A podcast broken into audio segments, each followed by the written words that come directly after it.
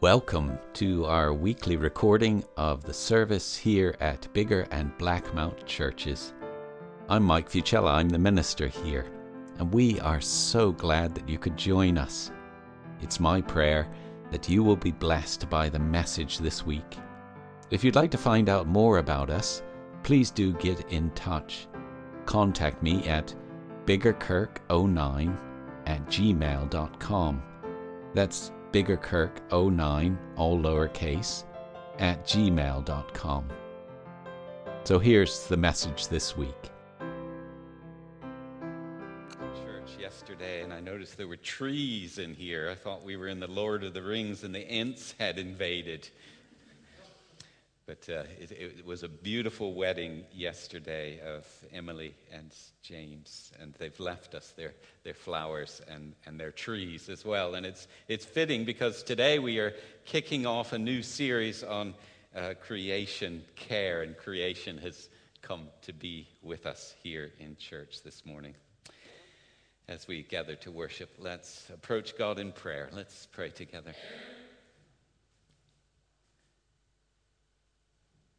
Lord, this morning we gather from the places we have been scattered, places where we have been living and working, loving and praying, striving and resting, learning and teaching others, producing and consuming, growing ourselves and nurturing others in their growth, caring and being cared for.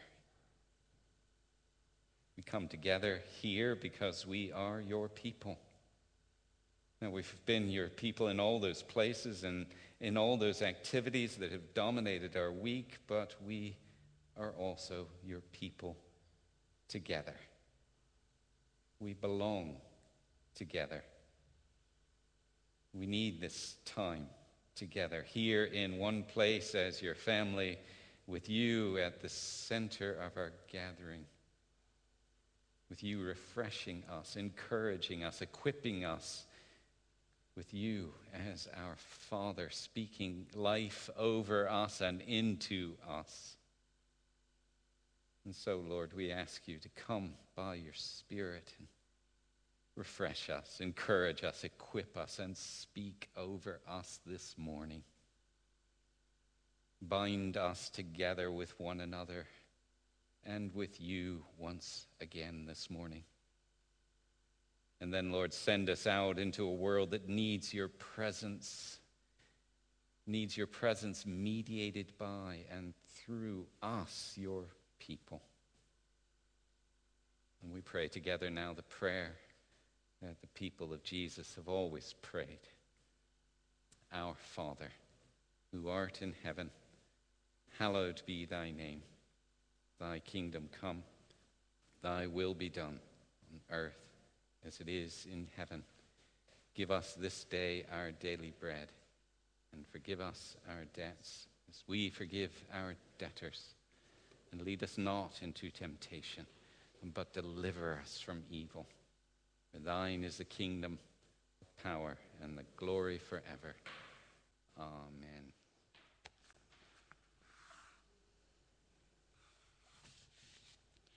Reading is taken from Genesis chapter 1, verses 1 to 25. It's titled The Beginning. In the beginning, God created the heavens and the earth. Now the earth was formless and empty. Darkness was over the surface of the deep, and the Spirit of God was hovering over the waters. And God said, Let there be light, and there was light. God saw that the light was good, and he separated the light from the darkness. God called the light day, and the darkness he called night. And there was evening, and there was morning, the first day. And God said, Let there be a vault between the waters to separate water from water. So God made the vault and separated the water under the vault from the water above it and it was so. God called the vault sky, and there was evening, and there was morning, the second day. And God said, Let the water under the sky be gathered to one place, and let dry ground appear. And it was so. God called the dry ground land, and the gathered waters he called seas, and God saw it was good. Then God said, Let the land produce vegetation, seed bearing plants and trees on the land that bear fruit with seed in it, according to their various kinds. And it was so. The land produced vegetation, plants bearing seed according to their kinds and trees bearing fruit with seed in it according to their kinds. And God saw that it was good. And there was evening, and there was morning, the third day.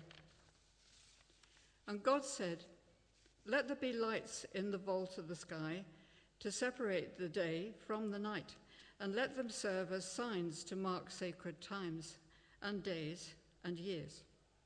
And let them be lights in the vault of the sky to give light on the earth. And it was so. God made two great lights the greater light to govern the day, and the lesser light to govern the night. He also made the stars. God set them in the vault of the sky to give light on the earth, to govern the day and the night, and to separate light from darkness. And God saw it was good. And there was evening and there was morning, the fourth day. And God said, Let the water teem with living creatures, and let birds fly above the earth across the vault of the sky.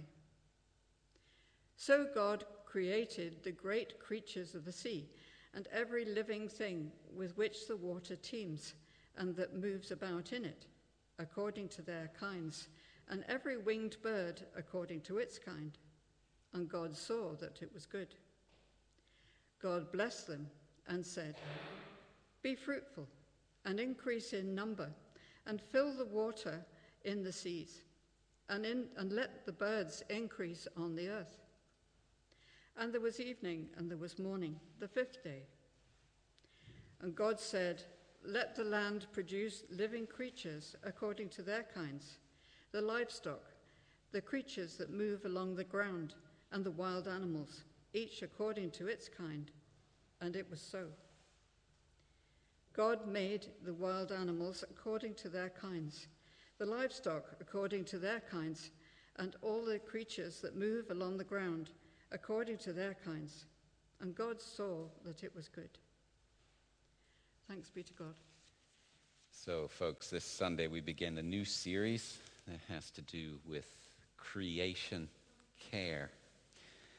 And what has precipitated a desire for us to explore this subject is the fact that COP26, the UN organized climate change conference, is happening in Glasgow at the end of October and the beginning of November.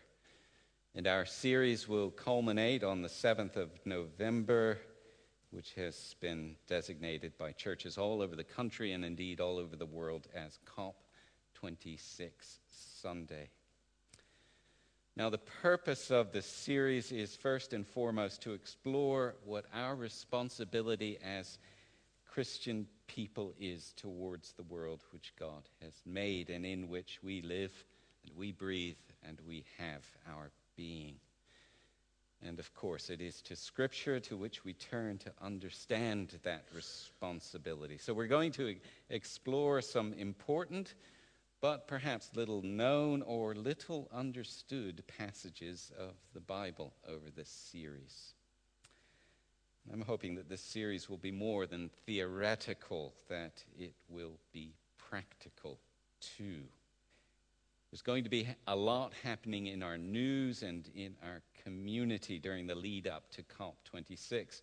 And I would encourage you to keep your eyes and your ears open reflect on what you hear and see there on the news in light of what we are discovering together in God's Word every Sunday morning.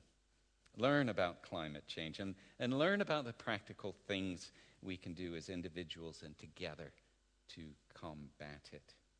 Several times during the series, I'm hoping that members of the congregation will share their own experience of things that they have done or have been challenged to do with regards to climate change and regards to creation care. And if you'd like to share something that you've been learning with the congregation, please do get in touch with me and we'll make sure that your voice is heard.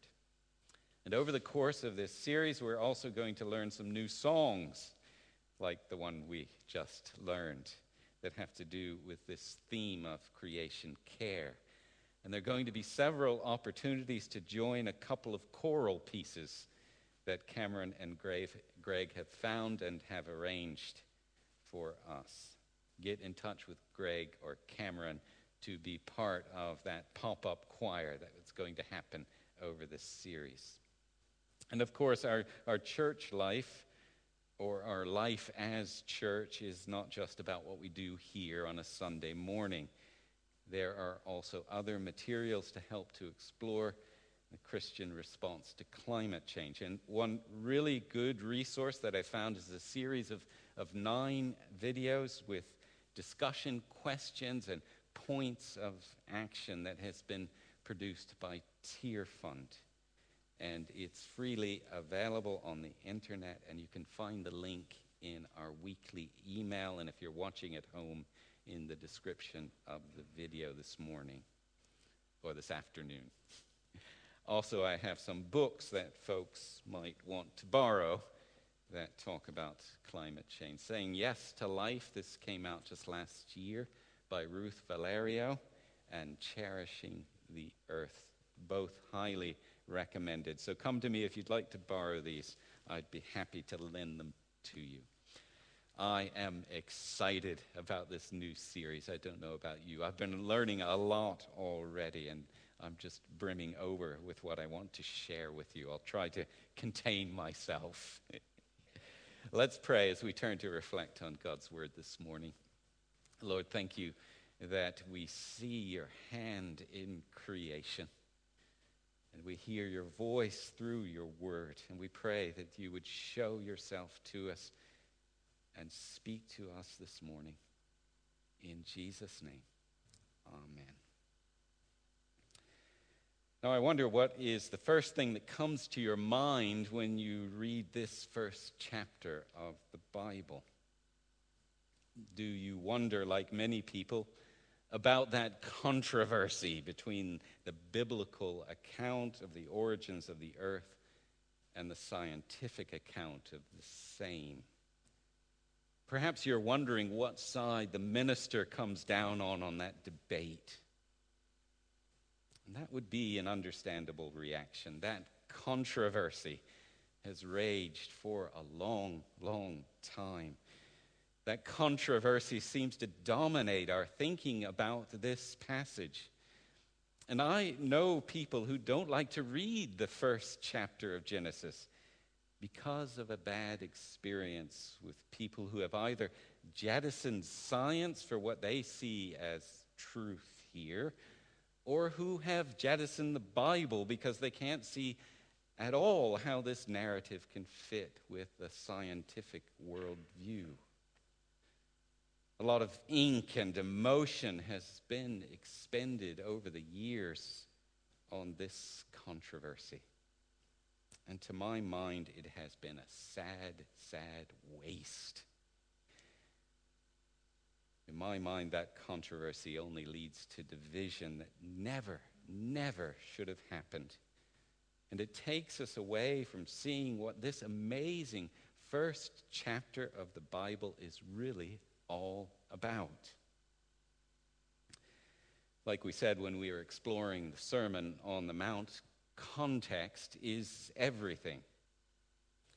And the literary context of the first chapter of Genesis is that it is a liturgical poem.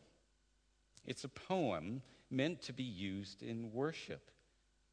And as a poem, it is full of figures and images that tell us deep truth about the world and the God who created it. The first chapter of Genesis is not, in its literary context, a science book. Science tries to answer the questions when and how. But this chapter of the Bible answers the questions who and why. Because the first chapter of the Bible deals with the shape and the origins of the cosmos, it is called a cosmology. And you may not be surprised to hear that there were other cosmologies in other cultures around the Middle East that date before or around the same time as the cosmology that we have here in Genesis. There was a cosmology that was found in Sumeria. There are cosmological stories found on the walls of tombs and pyramids in Egypt. And there is a cosmology from Babylon. There are similarities between those cosmologies and what we have in Genesis chapter 1. But there are also some big, big differences. In the other cosmologies of the ancient Near East, there are many gods. But here in Genesis chapter 1, we have only one God. In the other cosmologies, the cosmos is formed as part of God or the gods. But here, the cosmos is separate from God. There, the cosmologies speak of the origins of gods as well as the world. Here, God is in existence already.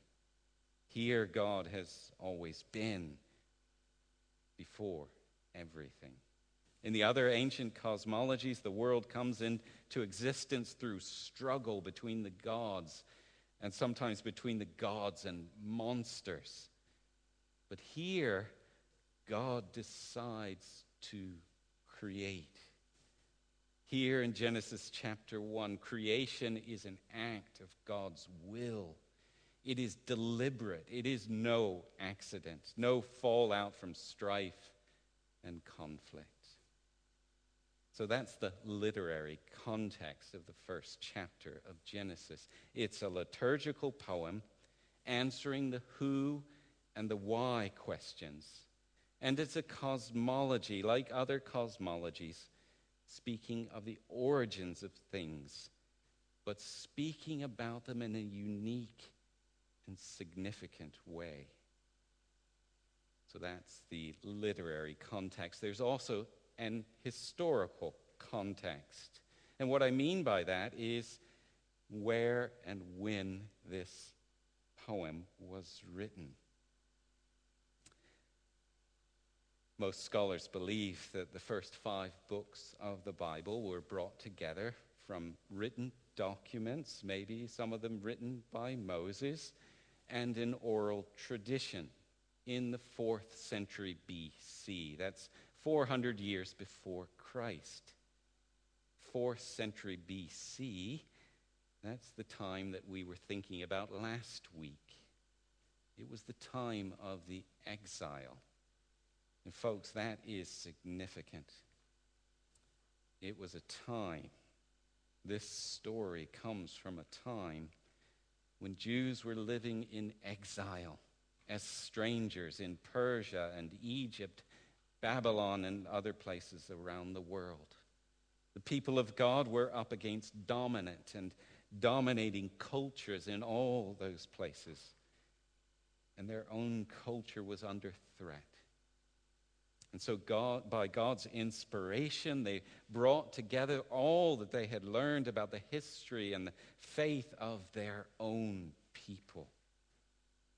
There are indications that some of the things written down were written so as to contrast their unique beliefs as the people of Yahweh with Persian, Egyptian, and Babylonian beliefs about the world.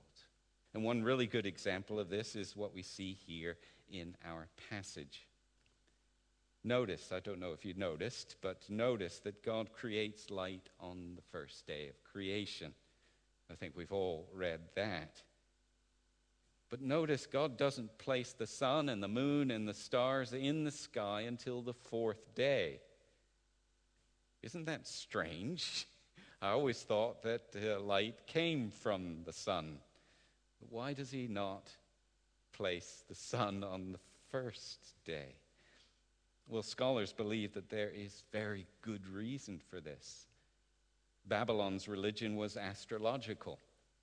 In Babylon, they worshiped the sun and the moon and the stars. Those heavenly bodies determined everything for the ancient Babylon, Babylonians. And by mentioning the creation of these bodies on the fourth day, quite far down the pecking order, and making it very clear that they are creatures, they don't even name them. They are called big lights the authors of Genesis are saying that these things are not gods, but Yahweh, the God of the universe, the, the God worshipped by the descendants of Abraham, is in control of even these, which are believed by the Babylonians to control their mighty empire. Okay, enough of the background. As we said earlier, Genesis 1 doesn't so much deal with the when and the how questions as much as it deals with the who and the why. So, who and why? Who and why in Genesis 1? The who of this passage is quite clear it is God. Well, who is God here? What's the picture of God we're getting from this account of creation? Well, a good start to answering that question of who God is is to look at what he does.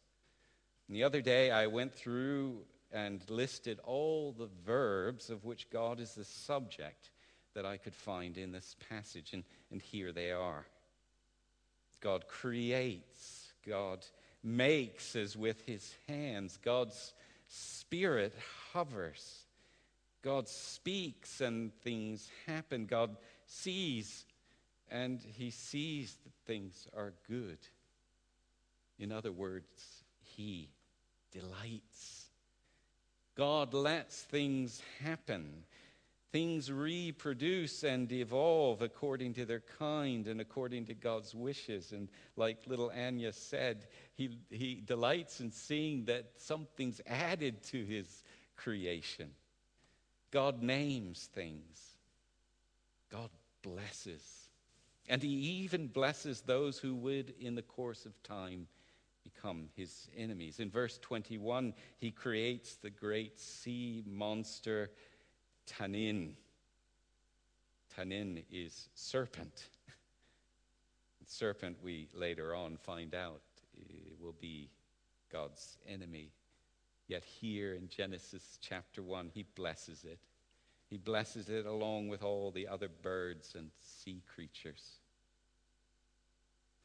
What all these, with all these verbs, what is the picture we are getting of God? Who is God according to Genesis 1? And there we have it. In my mind, I see a master artist here in Genesis 1.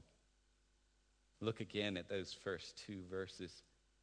God is bending over the materials of his creation. I, I imagine Agnes doing that too as she begins a piece of tapestry, bending over his creation that is formless and void, bending over it, ready to give them form and substance, ready to, to create some great masterpiece. God, the master artist, is intent. He's breathing on and breathing into his creation. That is what spirit means God's breath. That word hovering that we find there in verse 2 can also mean brooding, gently cherishing. God is brooding over a stroke of genius.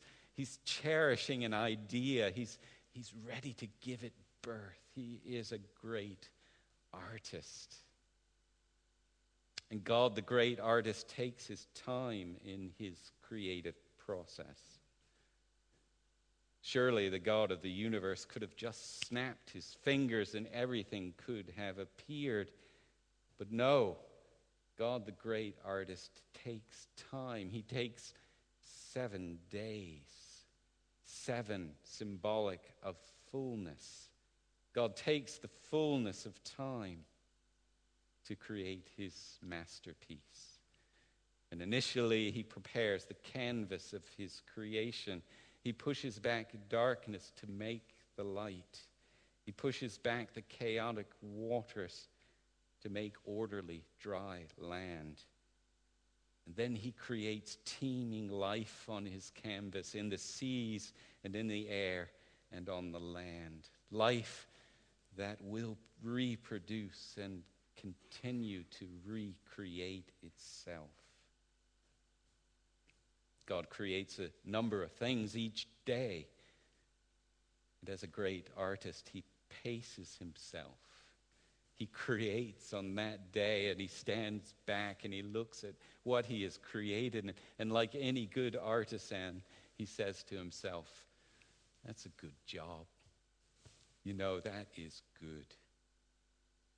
God delights in his handiwork. This is the who of creation, the master artist who delights in his handiwork. But it's also the why. Why does God create? God creates for sheer delight.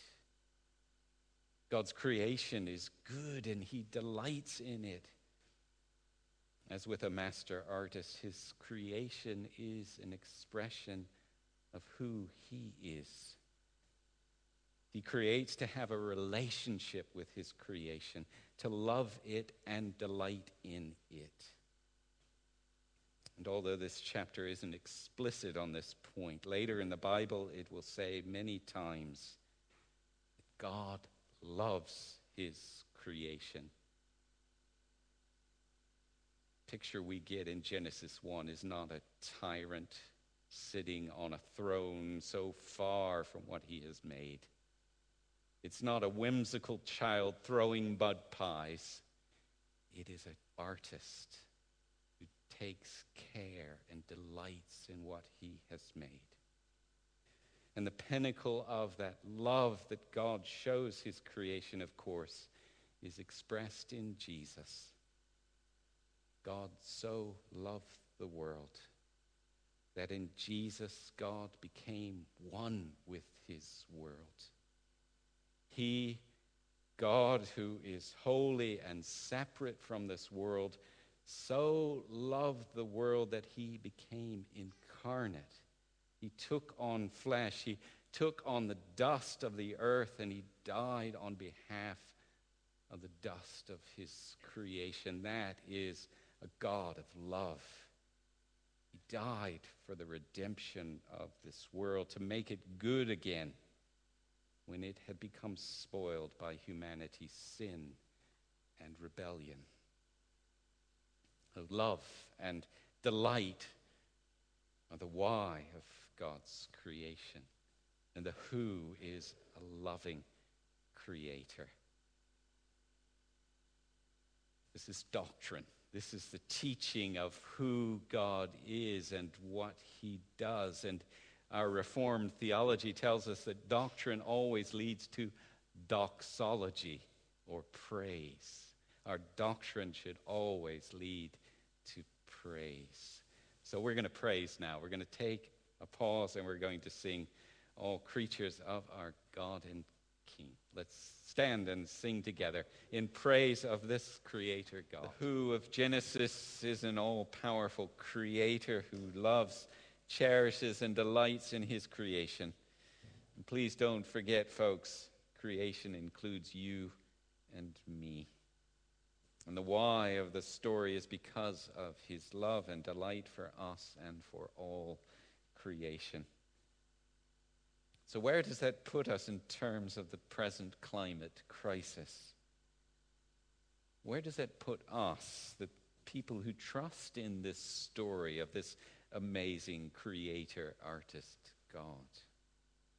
The world, this cosmos that God has lovingly created, is under threat. God, its creator, is concerned with the fate of this object of his love and delight. And we, his people, should be concerned too. Now, that's the simple answer to our question. The problem, however, is that although we may be concerned, we may feel, as many of us do, that it is a hopeless situation. It's going that way of global warming, that way of destruction. And if humanity as a whole does not change its habits and its practices, then there is nothing that I can do or you and I together as a few people here in Biggar Kirk can do. Yes, God loves this world and we as his people love it too, but is that any help with this global crisis that we are facing? Don't know about you, but I am often tempted to feel hopeless. But to be hopeless in this situation, however understandable that might be, is to be faithless. And that is not a good place for the people of God. To be hopeless is to shortchange God, God, the master artist who created this wonderful world in the first place. Surely God is able to do something about this crisis. And we, as his people, should believe that he will do something. And we should work with him as he does it.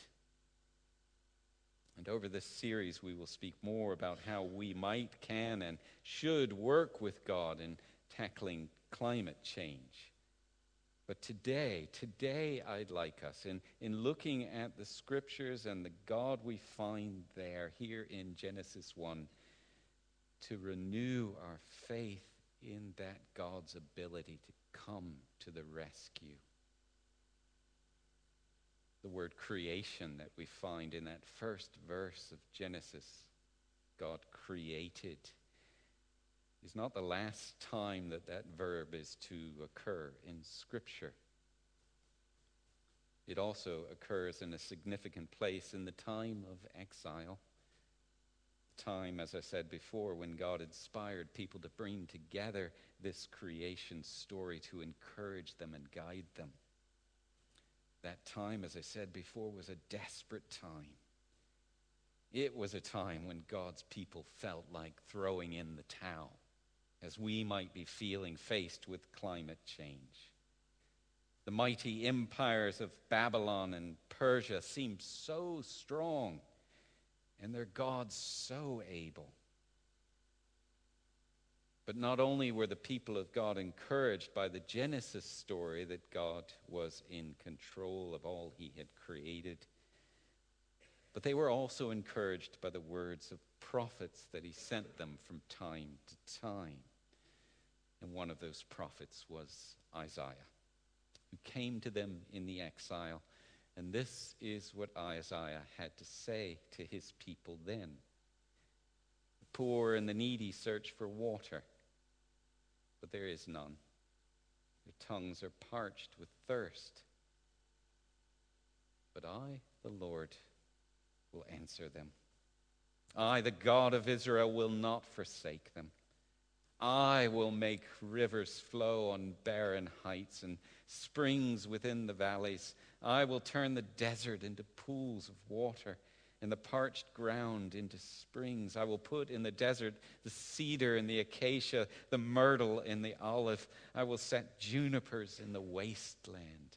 I will set junipers in the wasteland, the fir and the cypress together so that people may see and know, may consider and understand that the, land, the hand of the Lord has done this, that the Holy One of Israel has created it. The prophet says to the exiles, it is going to be new creation. It is going to be wasteland bursting into bloom, rivers flowing in the deserts, trees sprouting where they never were before, the world again teeming with life, justice for people, the hungry fed, and justice for a tired and weary earth. Nothing less than new creation.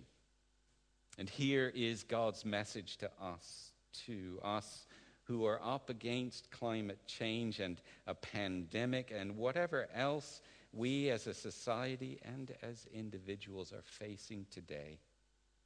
New creation, nothing less than new creation.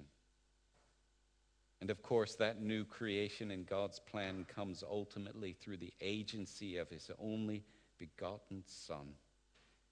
In the New Testament, we have that word, creation, again. Paul writes in 2 Corinthians if anyone is in Christ, there is new creation. Old things have gone, and look, everything has become new. This that God promises, this that gives us hope, is not a disposing of the original creation. When Paul here speaks of the old things having gone, he is talking about the old things of sin and death that have hurt and destroyed God's good world. The new creation is a return to what God always intended from what he created. The artist is also a repairer. The artist is not throwing out his masterpiece and making something else altogether. The artist is renewing it. I love that photo that uh, David Campbell shared this morning on Facebook of that old bike that he saw the goodness in and he recreated. My favorite show on the television at the moment is The Repair Shop